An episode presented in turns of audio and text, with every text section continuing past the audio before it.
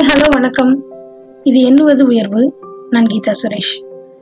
நம்ம வாழ்க்கையில எப்போதும் நேர்மறையான விஷயங்கள் மட்டும்தான் நம்ம சுற்றி நடக்கணும்ன்றது நம்ம எல்லோருடைய ஆசையாவும் தான் இருக்கு.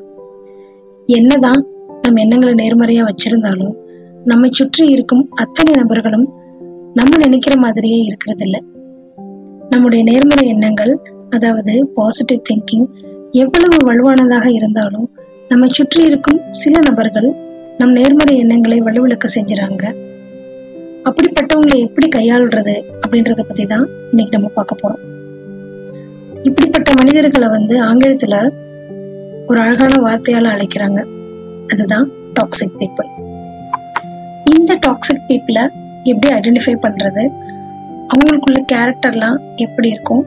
அவங்கள எப்படி நம்ம ஹேண்டில் பண்றது? அப்படின்றத பத்தி பார்க்கலாம். நம்மை சுற்றி இருக்கும் சில நபர்களோட கேரக்டர்ஸ் இந்த மாதிரி இருக்குதான்னு நம்ம செக் பண்ணலாம். அவர்கள் எதிர்மறையை மட்டும் மட்டும்தான் பரப்புவாங்க. Those who spread negativity second எப்போதுமே விமர்சனம் மட்டும்தான் பண்ணுவாங்க. தோஸ் ஹூ கிரிட்டிசைஸ் யூ மூன்றாவது நம்மளோட நே நம்மளோட நேரத்தை வீணடிப்பாங்க. Those who waste your time நான்காவது எப்போதுமே பொறாமை குணம் கொண்டவர்களா இருப்பாங்க. தோஸ் ஹூ ஜெலஸ் ஐந்தாவது பாதிக்கப்பட்டவங்க அவங்களாதான் இருக்கிறாங்க அப்படின்னு நடிப்பாங்க. Those who play the victim ஆறாவது அவர்களுக்கு எதை பத்தியும் கவலையே இருக்காது. தோஸ் ஹூ டோன்ட் கேர் ஏழாவது தன்னை பத்தி மட்டும்தான் அவங்க நினைப்பாங்க.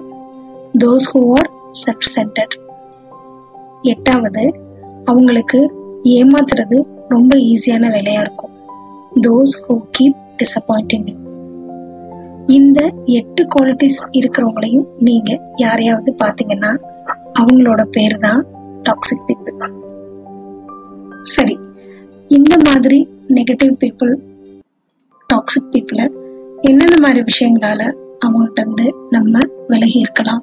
எப்படி அவங்கள ஹேண்டில் பண்ணலாம் அப்படின்னு பார்த்தோம்னா ஃபர்ஸ்ட் ஐடென்டிஃபை தி டாக்ஸிட்டி அந்த டாக்ஸிக் பீப்புள் நம்மளை சுற்றி இருக்கிறாங்களா அப்படின்றத ஃபர்ஸ்ட் நம்ம கண்டுபிடிக்கணும்.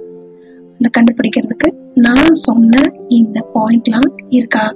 அவங்க கிட்ட இருக்கா? அது மாதிரி நம்ம கிட்ட பழகுறாங்களா? அப்படின்றத நம்ம செக் பண்ணணும். So first identify the toxicity second don't be weak be firm அவங்க என்னதான் நம்மளோட பாசிட்டிவிட்டிய வீக் பண்ணாலும் நம்ம உறுதியா இருக்கணும். எந்த விதத்திலையும் நம்ம வீக்கா நம்மளை நினைக்க கூடாது.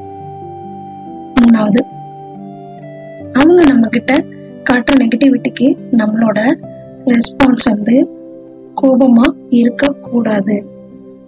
இதுதான் நம்மளோட weakest response for toxic people ஏன்னா நம்ம கோபப்பட ஆரம்பிச்சிட்டோம்னா அவங்க என்ன நினைப்பாங்கன்னா ஆமா கரெக்ட் நம்ம சொன்னதுக்கு அவங்க கோவப்பட்டாங்க. இதுதான் அவங்க எக்ஸ்பெக்ட் பண்ணது அப்படின்னு அவங்க ஹாப்பி ஆயிடுவாங்க ஸோ அவங்க நம்ம கிட்ட காட்டுற நெகட்டிவ் வைப்ரேஷனுக்கு திரும்ப நம்ம கோபப்படாம ரியாக்ட் பண்ணாதான் ரியாக்ஷன் கொடுக்கக்கூடாது ரெஸ்பான்ஸ் கொடுக்கணும். நான்காவது செட் பவுண்டரி அவங்க கிட்ட ஒரு எல்லைக்கு மேல எந்த பழக்கமும் நம்ம வச்சுக்க கூடாது. அந்த பவுண்டரிக்குள்ள மட்டும்தான். அஃபிஷியல்னா அஃபிஷியல் பர்சனலா இருக்கிறாங்கன்னா பர்சனல் ஃபேமிலியில இருக்காங்கன்னா ஃபேமிலியில அவ்வளவுதான். அதுக்கு மேல அந்த பவுண்டரியை தாண்டி அவங்க கிட்ட எந்த விதமான ரிலேஷன்ஷிப்பும் நம்ம வச்சுக்க கூடாது. அடுத்தது டோன்ட் பி டூ நைஸ் அவங்க கிட்ட எப்போதுமே நம்ம நைஸா இருக்கணும்ன்ற அவசியம் கிடையாது. அவங்க என்னதான் நெகட்டிவா இருந்தாலும் நம்ம நம்மளோட குவாலிட்டியில இருப்போம். அந்த குவாலிட்டிய அவங்க கிட்ட இருந்து காட்டணும்ன்ற அவசியம் தேவையில்லை. அடுத்தது realise it's not our job to save them don't expect them to change அவங்கள மாத்தணும் அப்படின்ற எண்ணத்தை விட்டுறணும். ஏன்னா அது நம்மளோட வேலை கிடையாது.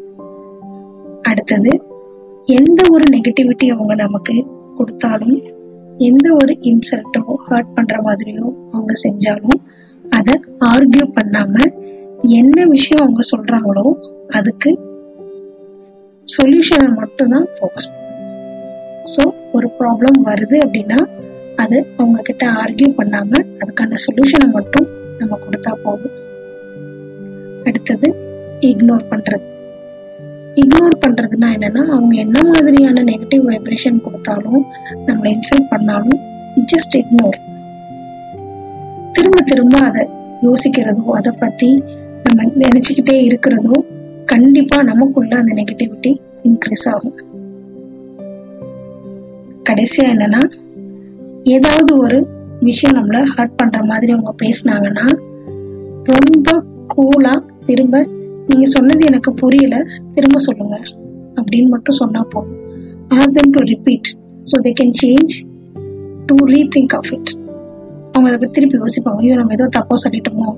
அப்படின்னு அவங்க ஒரு செகண்ட் யோசிக்கலாம். இந்த நெகட்டிவ் பீப்புள் இத்தனை விஷயங்களும் பண்ணாங்கன்னா இப்படித்தான் நம்ம அவங்கள ஹேண்டில் பண்ண முடியும்.